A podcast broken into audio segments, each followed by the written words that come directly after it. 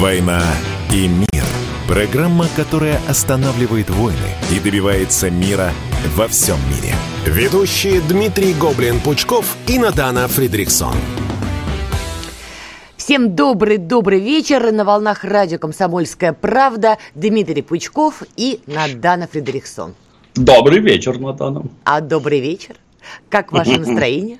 Неплохо, спасибо. Как а, у вас? А вот у меня, знаете ли, тревога внутренняя. Не выходи из дома, не совершай ошибку, и вот это вот все. А вы что в приподнятом? У нас мир в труху летит. Нас к этому всю жизнь готовили. Вот оно, советское Не проймешь, нет. Помните картинку? Такая девочка с велосипедом, значит, на фоне ядерного гриба. И такая, ну, наконец-то, пам-парам-парам. Да. Там да, дальше да. нецензурная фраза. Да. Вот из этой серии. Ну что, раз у нас с вами война и мир, мир и война, поговорим про Иран. Как вы знаете, да. тут приключилась мини-судная ночь для Ирана.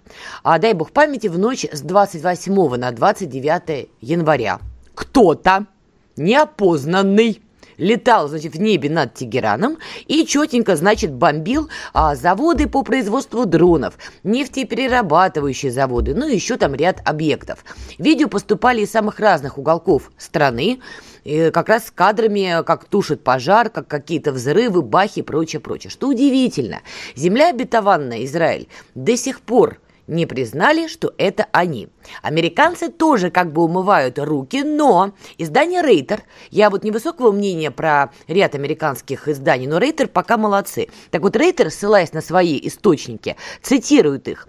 Похоже, Израиль стоял за ударом беспилотника по иранскому заводу. Это, по их версии, заявил американский чиновник. Но и американцы умывают руки. Вот на ваш взгляд, кто же все-таки бомбил Иран – и почему никто не вышел и не сказал «да, это я и что»? Ну, первое, что меня, первое, что бросилось в глаза, это то, что на крышах зданий там натянуты какие-то специальные сети. То есть, однозначно, это не первый и, по всей видимости, даже не второй раз, потому что здания огромные, сети гигантские, и вот таким образом мы это дело пресекаем. То есть, я так понимаю, это там происходит регулярно. И это раз. Второе, кто это мог сделать? Ну, как обычно, а кто злейшие враги-то? Израиль номер один.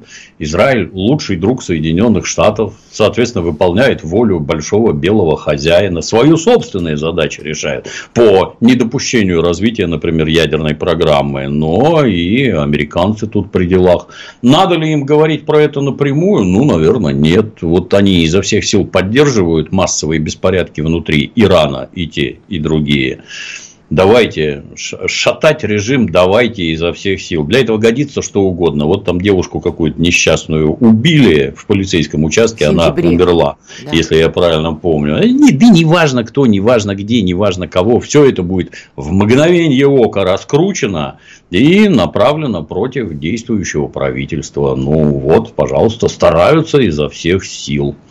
Вот смотрите, в продолжение того, что, на мой взгляд, тут очевидный тоже след, я с вами согласна, и земли обетованной, который враг Ирана, они не скрывают, что они именно враги. И, конечно, Соединенных Штатов, потому что в момент, когда приключилась эта мини-судная ночь, ну, пока будем так метафорично называть, глава ЦРУ в этот момент, в этот самый момент, все еще находился на просторах Израиля. А за неделю до этого Джейк Салливан, советник по нацбезопасности США, тоже приезжал в Тель-Авив. Правда, он там обсуждал судебную реформу, из-за которой протесты в самом Израиле идут, и говорил, что американцы против этой реформы, и давил на Нетаньяху. Но как бы Джейк Салливан тоже замечен в иранских плясках в Белом доме. Ну, это вряд ли совпадение, согласитесь. Я думаю, как раз наоборот. Если что-то происходит, то начальник ЦРУ точно никуда не поедет, чтобы это к нему не привязали. Это, на мой взгляд, это происходит без его участия. То есть, подождите, думаете, от того, что Бернс был в этот момент в Израиле, получается, ни американцы, ни евреи не виноваты в этой истории, ну, раз так? Нет, нет, это я бы не поехал. А Если бы я был начальником ЦРУ, я бы не поехал. Сначала взорвите что-нибудь или взорвите, да, лучше сначала, до того, как я приехал. Вот, вот там делайте, что хотите, чтобы ко мне это было не привязать. Ну, вроде очевидно. А так, наверное, раз приехал начальник ЦРУ и такая подлость это только Россия такое могла устроить. Сразу начнут сваливать на нас. Обязательно. Ну, пока, кстати, они вот даже на нас не свалили, хотя это будет совсем дико, потому что у России и Ирана, ну, не сказала бы, что прямо дружеские отношения, все-таки, на мой взгляд, это не так. Но у нас вообще нет особо кочек и конфликтов, поэтому натянуть тут Россию, ну, не получится при любой фантазии. Но, возможно, вы правы, может быть, это вообще какая-то третья сторона дела. Саудовская Америка... Аравия Иран не любит, например. Может, да кто угодно может быть. Ну, любви они к нам никакой не испытывают, то есть, у них еще во времена Айталы Хамини мы же делились пополам. США это большой шайтан, сатана. а Совет... Да. Э, ну, шайтан это и есть сатана. А Советский Союз это малый шайтан.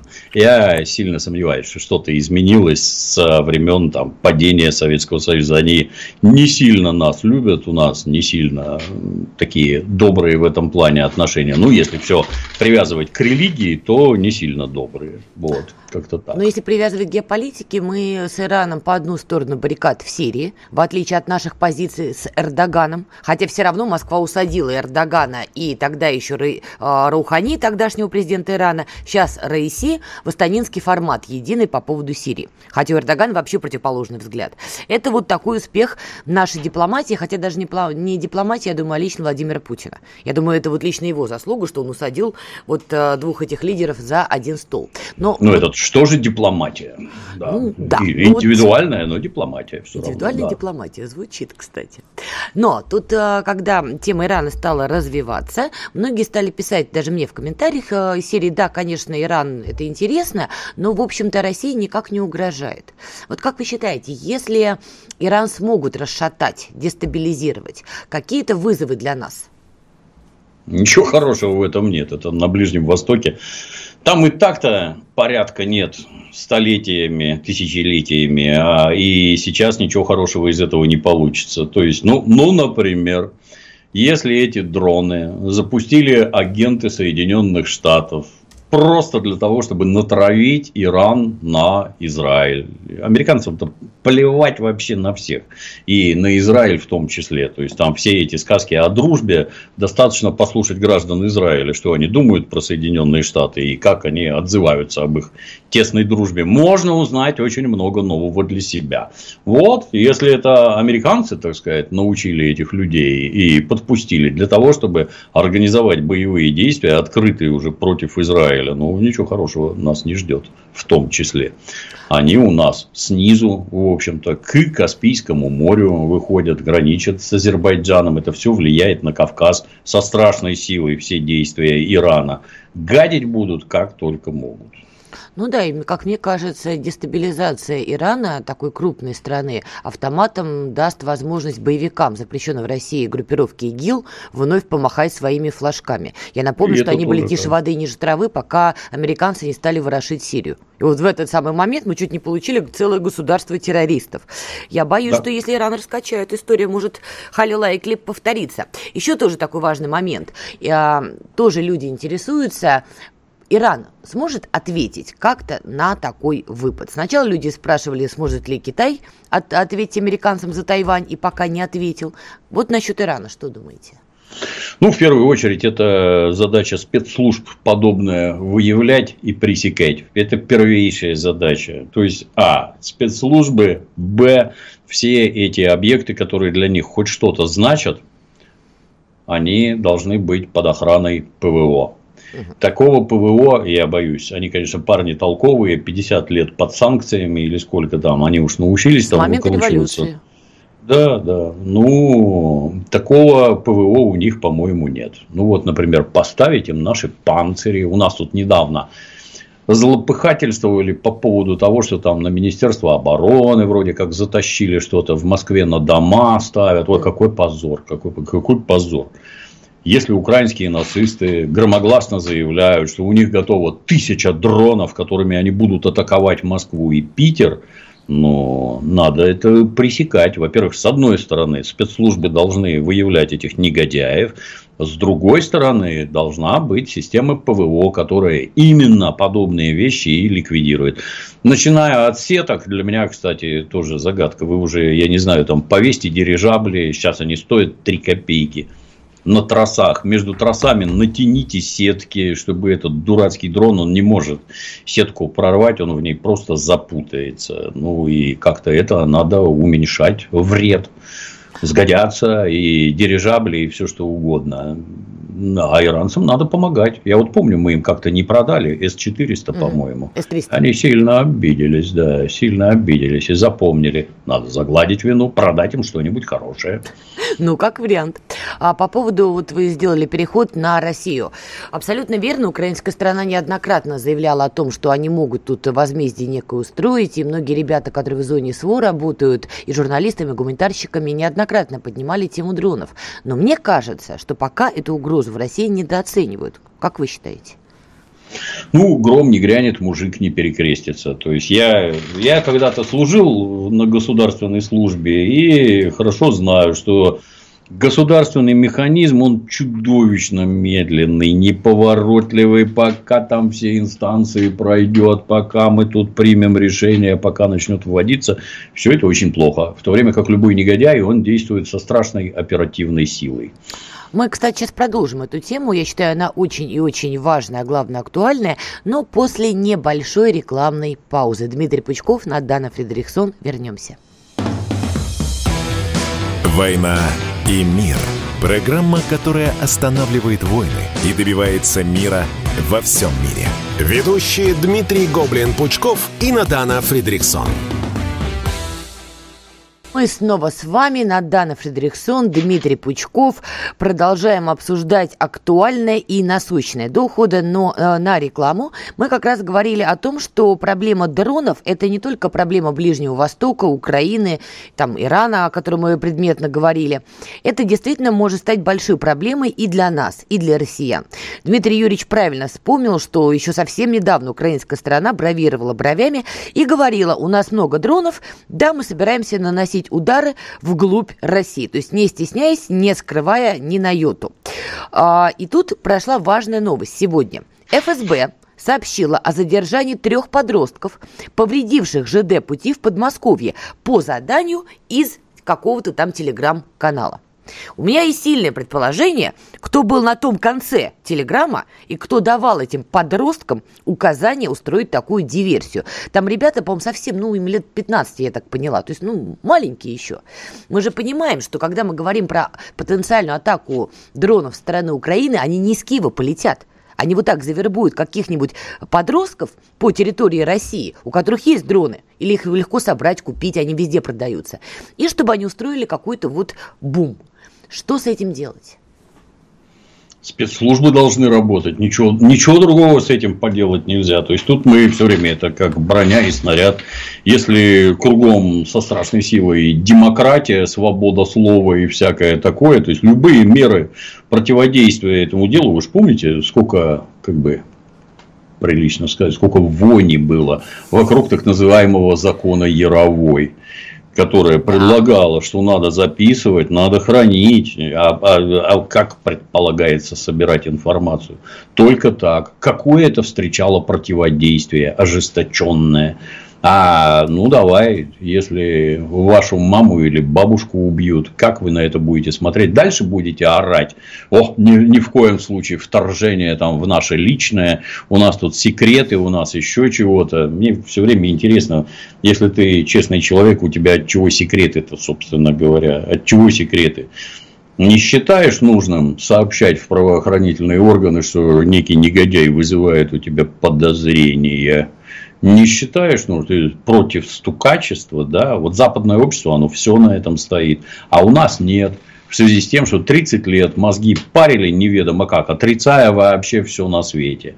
А заниматься этим должны строго спецслужбы. А как этим заниматься? Просто это должно быть тотальное наблюдение и тотальное, ну, нехорошее слово, осведомительство, то есть агентурная работа с этими придурками, а это придурки натурально, малолетние дебилы, с ними надо работать. То есть, с одной стороны, их надо воспитывать, а с другой стороны, за ними надо следить. А, а на чем их воспитывать, я, честно говоря, не понимаю. Если во главе угла у нас везде стоят деньги, а не какие-то там моральные ценности. Вот если деньги везде, ну, давайте им деньги, чтобы они сдавали всех, кто к ним обращается. Есть у вас столько денег? Наверное, нет. На деньгах это строить нельзя. А дальше внезапно окажется, что тупые большевики, у которых была песня про коричневую пуговку, которую дети нашли и в итоге выловили шпионов в пограничной полосе, окажется не смешно. Понимаете, все над чем глумились, оно оказывается не смешно. Вот спецслужбы должны работать в первую очередь. Да, но на каждого подростка с дроном не хватит и бабушки Агафии, и участкового, и ППСника, и тем более ФСБшника. А каждый и не нужен. Каждый не нужен. Вот нас с вами проверять на предмет э, ограбления Сберкасс абсолютно бесполезно. Мы Начнут с вами именно с Сберкасс, да, не, не игра нет. Не грабим, и в планах у нас такого нет вообще. А дроны, вот я помню, как-то приехал в город Дрезден, а там из города Дрезден мы поехали в Саксонскую Швейцарию. Это там неподалеку, такая очень красивая местность. Там такие древние горы какие-то, выветренные такие, прям как столбы стоят, очень красиво. На входе висит плакат ну, там эти стенды, разъясняющие, как себя вести. И отдельно удививший меня пункт, дроны запускать нельзя, штраф 60 тысяч евро. Я только пот смахнул 60 тысяч евро, насколько все серьезно. Почему? А потому что это туристическое место, там масса людей ходит. А если твоя эта дура упадет им на головы, вращая винтами, кому-нибудь башку проломит, кого-то порежет, детей, боже упаси. Нет, летать нельзя. А чтобы серьезность намерений была понятна, штраф 60 тысяч евро. И я уверен, что там с тебя его слупят, просто без разговоров слупят. Ну а почему у нас дети запускают дроны, где попало, это для меня меня загадка. Ну, это вообще не игрушка никаким образом. Я вот как только услышал, что такое есть вообще, это же первое, возить на зону наркотики, например. Раньше там из каких-то рогаток катапульт стреляли, там к кошкам, котам привязывали. А теперь что, подлетел к окну, раз и выгрузил.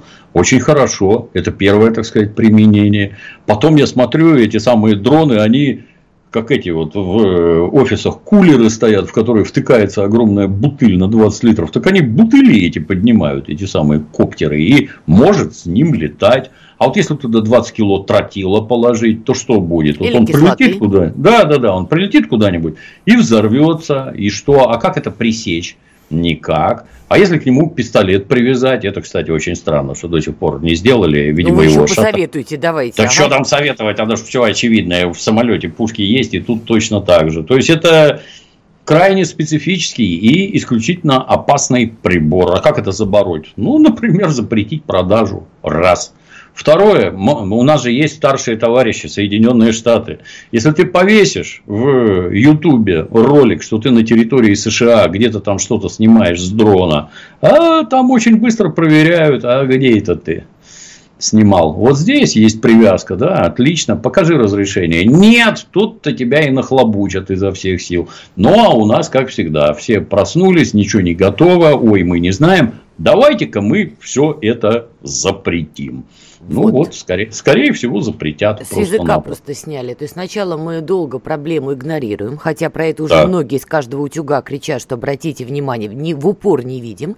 А когда клюнет тот самый петух, начнется как у Булгакова. Котов приводили в отделение тогда еще милиции. Помните, когда Волнт улетел? Это же начнется правда. Вот вы пошутили, а я вот не шучу. Вот вы будете стоять на улице, запускать дрон, вот вас крутят вот после того, как петух клюнет, крутить да. начнут всех да. без да. разбора. И начнется опять запретительство, бардак и странные Ну, а что делать? Ну, а что делать? При, немедленно пришлите пять мотоциклетов с пулеметами. Вот это наше решение. Колхозы построены, высылайте колхозников. Вот, кстати, по поводу странных решений. Хотя, возможно, вы тут со мной не согласитесь. Я сейчас нашла новости и хочу с вами ее обсудить. Значит, дает издание газета «Ру». Значит, заголовок. Олег Газманов получил 17 миллионов рублей на создание интернет-базы патриотических песен. Далее цитата Газманова. У нас нет ни одной медиаплощадки, ни одного музыкального канала или радиостанции, где были бы песни, которые сейчас нужны. Три точки. Голоса прекрасные есть, а песен нет. Где их взять? Я же на всех не напишу. Ну и дальше он добавил, что хочет составить, составить реку это цитата, патриотических песен. И в августе 23 года будут объявлены номинанты конкурса по созданию патриотических песен. Меня в этой новости смущает все, от затраченных денег до опции, на что они были потрачены. Но, может быть, вы со мной не согласитесь и скажете, вот такая идея. Еще дешево отделались. Ну, денежки небольшие, будем откровенны, хотя для одного человека, наверное, неплохо. Сколько это стоит в разработке, я понятия не имею, поскольку наши люди в IT, они считают, что они должны получать больше американцев, или хотя бы столько же.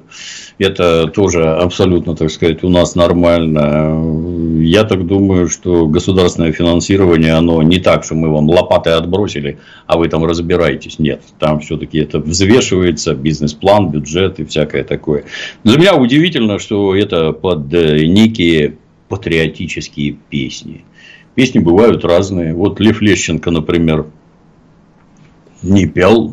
Кроме Дня Победы Лев Лещенко пел там про родительский дом, Соловьиную рощу и всякое такое. И как-то я бы не определил, что Лев Лещенко исключительно исполнитель патриотических песен. Он всякие пел, в том числе и патриотические. А как-то на этом вот так вот циклиться, ну, для меня как-то странно. Это чудовищный пробел в культуре как таковой и в образовании граждан. Это, да, чудовищный пробел. Ну, что, если мы включим, включим телевизор, какую-нибудь там передачу, где там эти отбирают всяких голосистов наших персонажей. Я, я не любитель и смотрю редко, но я там э, песен на русском языке даже никогда не слышал слышал. Там все время поют какие-то иностранные песни англоязычные. Да, безусловно, это какие-то там шлягеры такие вот э, по всей планете известные, и это правильно такое петь, но а нашего нет. А почему нет? У нас что там, ни, никогда не было композиторов-песенников, ну, не могу сказать, что сколько угодно, но они были, их было много, а теперь что, они вообще не востребованы. А почему? А как, а как это так у вас устроено, что все заточено строго под английский язык и иноязычную музыку?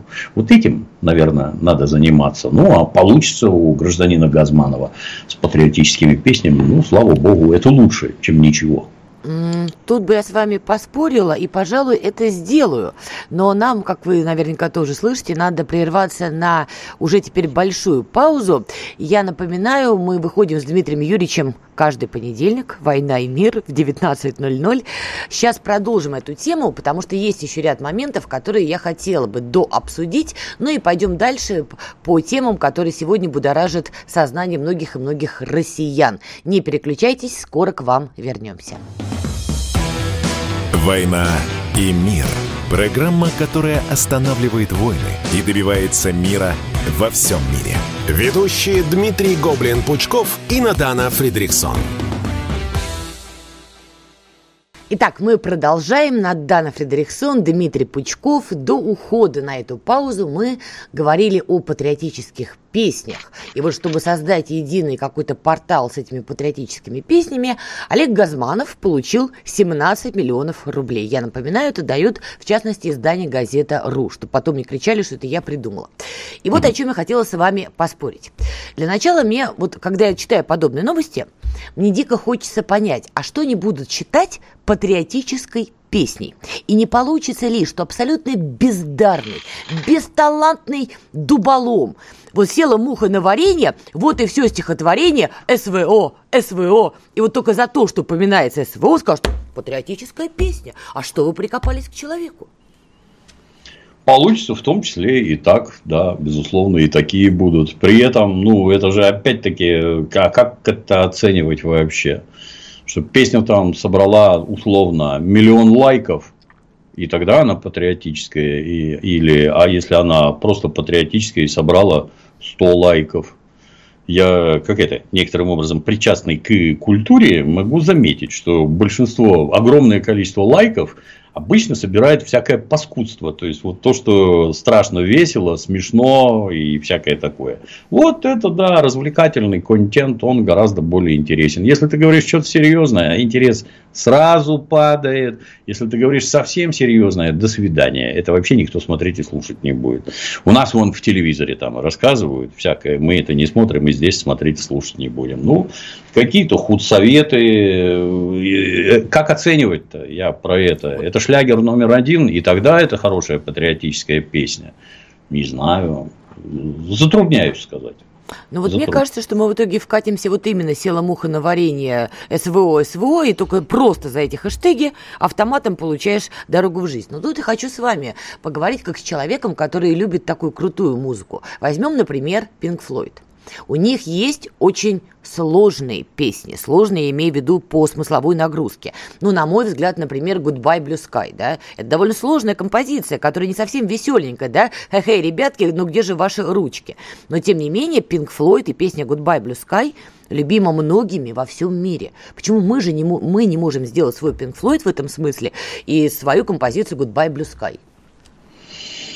Нет у нас таких условий, нет у нас такой музыкальной культуры. Что бы там кому ни казалось, у нас нет музыкантов вот среди этой самой попсы. Я, я ничего отрицательного в это не вкладываю. Наши идиоты, у которых попса это что-то мерзкое. Попса это от popular music, то есть это популярная музыка. Pop music – это популярная музыка. Например, наш дорогой Юрий Шевчук является типичным представителем popular music. Не надо там из себя корчить классического музыканта, но ведет непримиримую борьбу с попсой.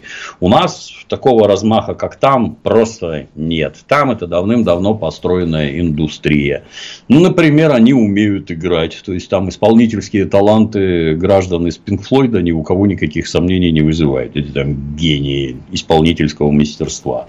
Ну, к сожалению, такой гений, как Дэвид Гилмор, который там на соло-гитаре играет, у него там невестка какая-то с Украины, поэтому он уже поет бандеровские песни, наигрывает, молодец, докатился. Такой Пинк Флойд нам не нужен. Давайте это за вот. скобки. Я поэтому привела пример старой композиции еще задолго да. до всех этих событий. Ну, такого у нас просто нет. Я, во всяком случае, такого не знаю. Возможно, я чего-то просмотрел, но я такого просто не знаю исполнительское мастерство, наш уровень, знаете, это группа «Ласковый май». Сейчас уже, конечно, проехали сильно, но слушать какой-нибудь Led Zeppelin и Pink Floyd никто не будет. Народные массы. Народные массы хотят «Ласковый май». Или вот Серега Жуков с группой «Руки вверх». Ай-яй-яй, девчонки, э, вот тоже отлично заходит. Играть там, по большому счету, ну, оно, так даже я умею играть.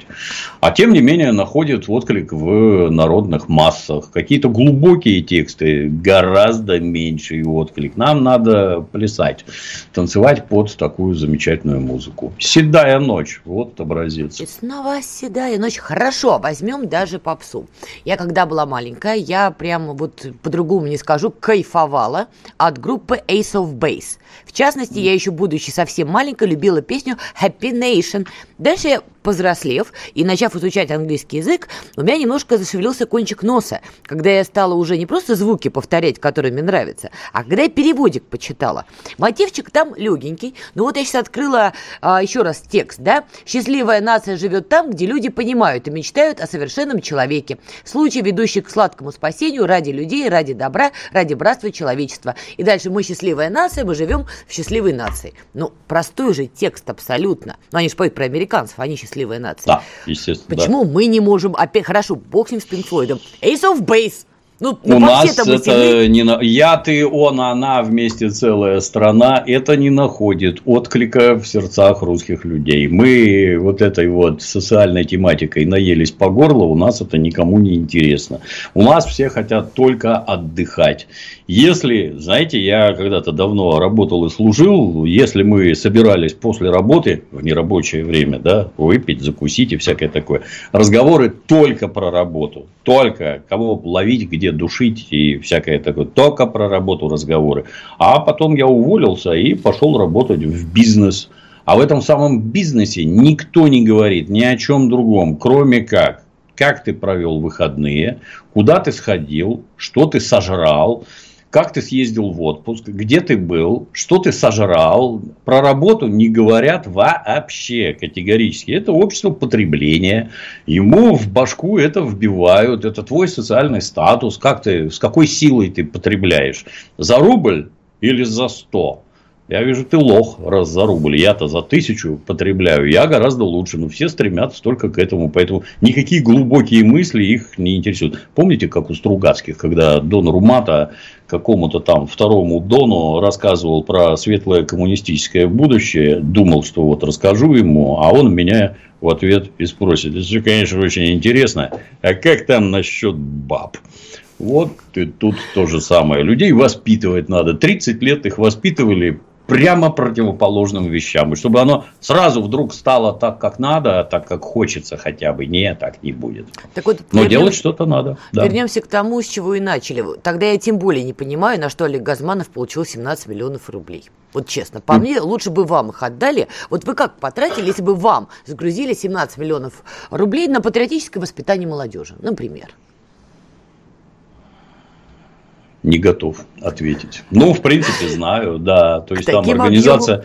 Организ... Нет, да, это немного, это мало. 17 миллионов, это, мягко говоря, ни о чем. Я контента на миллион в месяц произвожу, то и то спустя рукава затраты миллион. Вот. А, ну, например, поскольку, поскольку видео со страшной силой востребовано, я не сторонник вот этих вот прямых, там, любовь, комсомол и весна, они не работают. Давайте организуем кружок, в котором мы будем делать табуретки, например. А в процессе изготовления табуреток я совершенно спокойно всем расскажу, как устроена жизнь, как надо думать, в какую сторону смотреть и к чему надо стремиться. Вот это патриотическое воспитание. И как в хату Точно. заходить? Простите. Это обязательно надо, да. Ну, там, как не учи, ты правильно, не, если не понимаешь, правильно не зайдешь.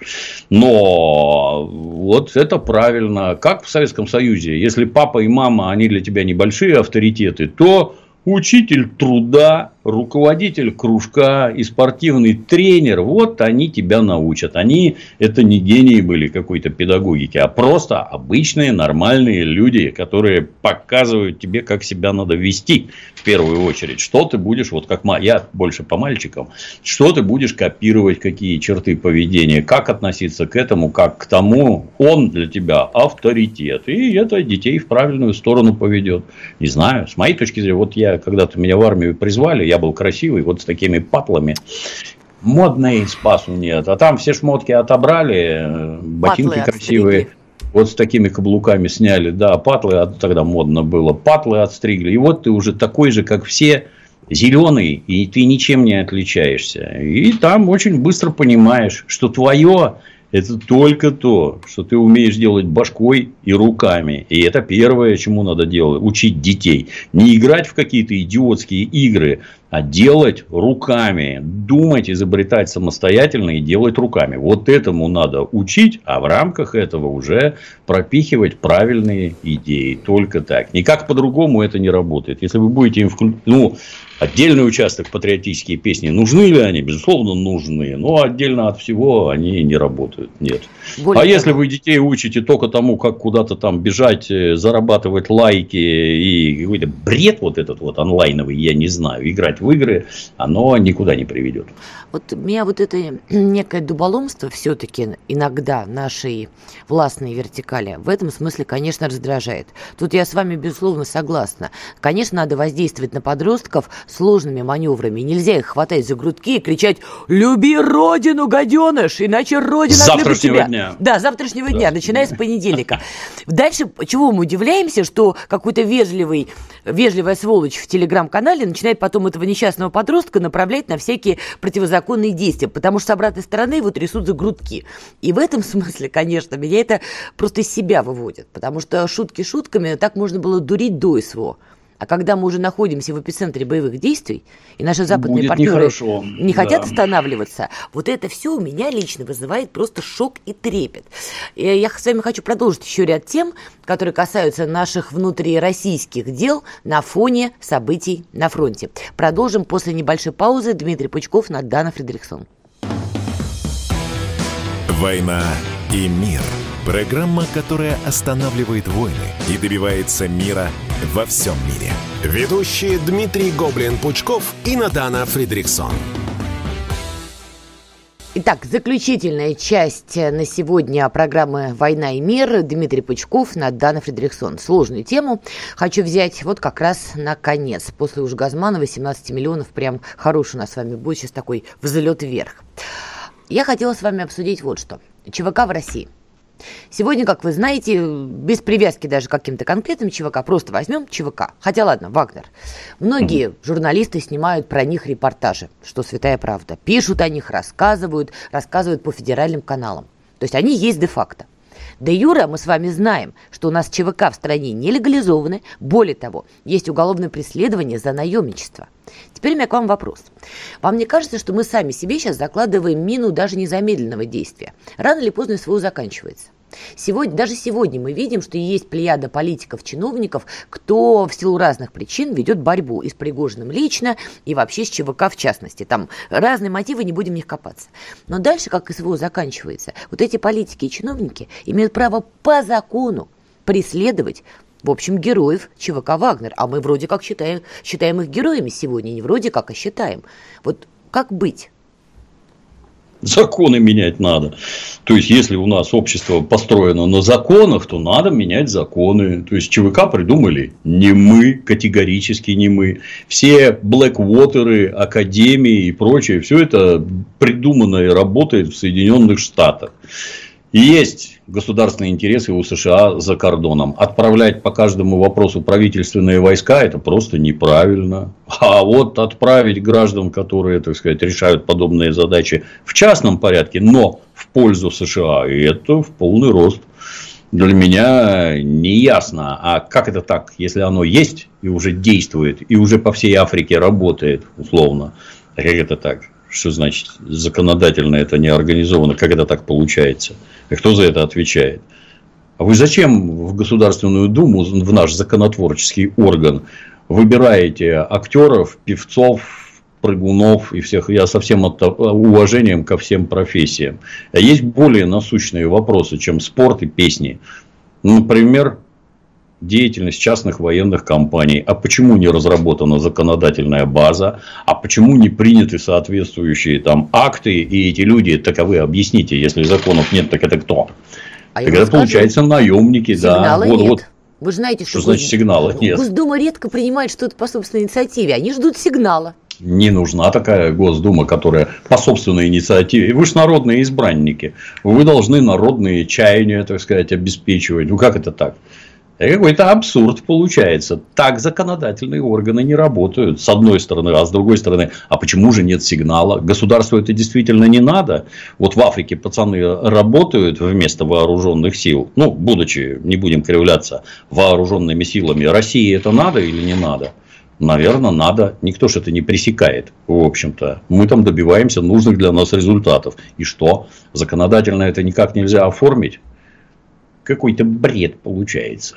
Ладно, Африка. Африка далеко, что называется, Африка рядом. Это россиян особо не будоражит. Но когда началась СВО, и когда понятно, что это вопрос наших жизненных интересов, и когда уже все журналисты, репортеры говорят, вот конкретно есть ЧВК, вот они называются так-то, там, Вагнер, вот они освободили то, все, третье, десятое, федеральные каналы это показывают, но при этом сигнала легализовать ЧВК по-прежнему нет.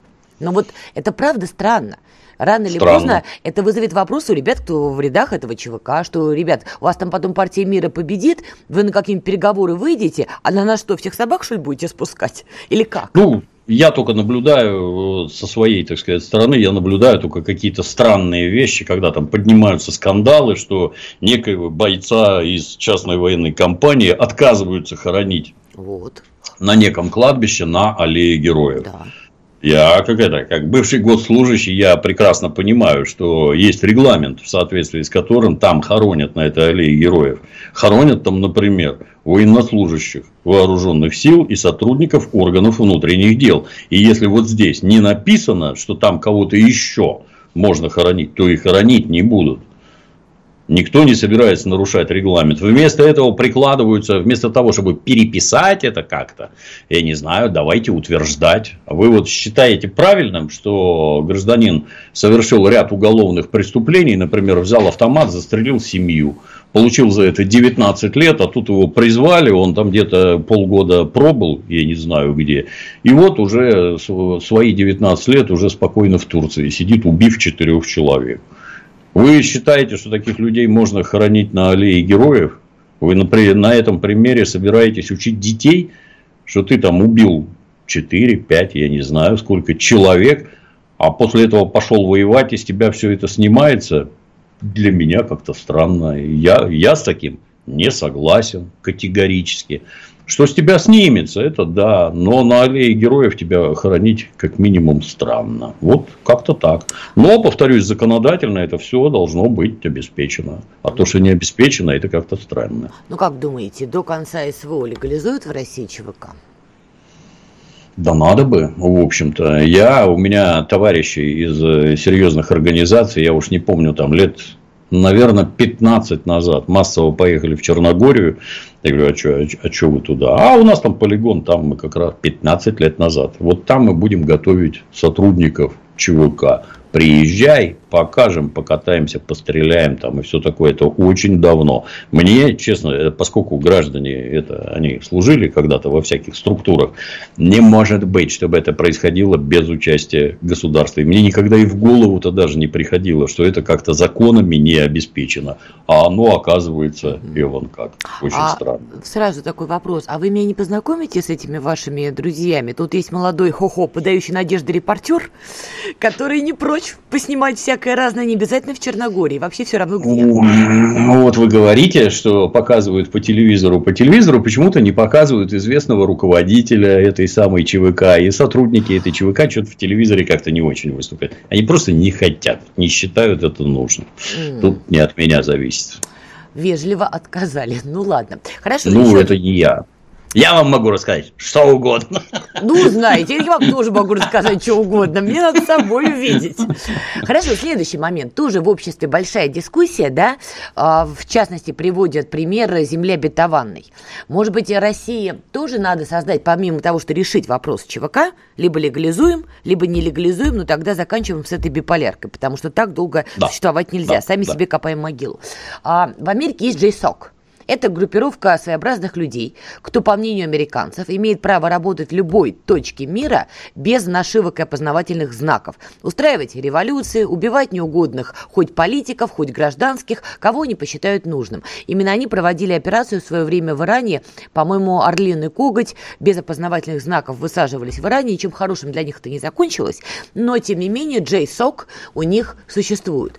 Надо ли России создавать, помимо вопроса ЧВК, подобную структуру структуру, которая будет носиться потом по миру, искать недобитых бендеровцев, искать сволочь, которая названивала э, российским матерям и якобы от военкомата рассказывала, вашему сыну снесло пол лица.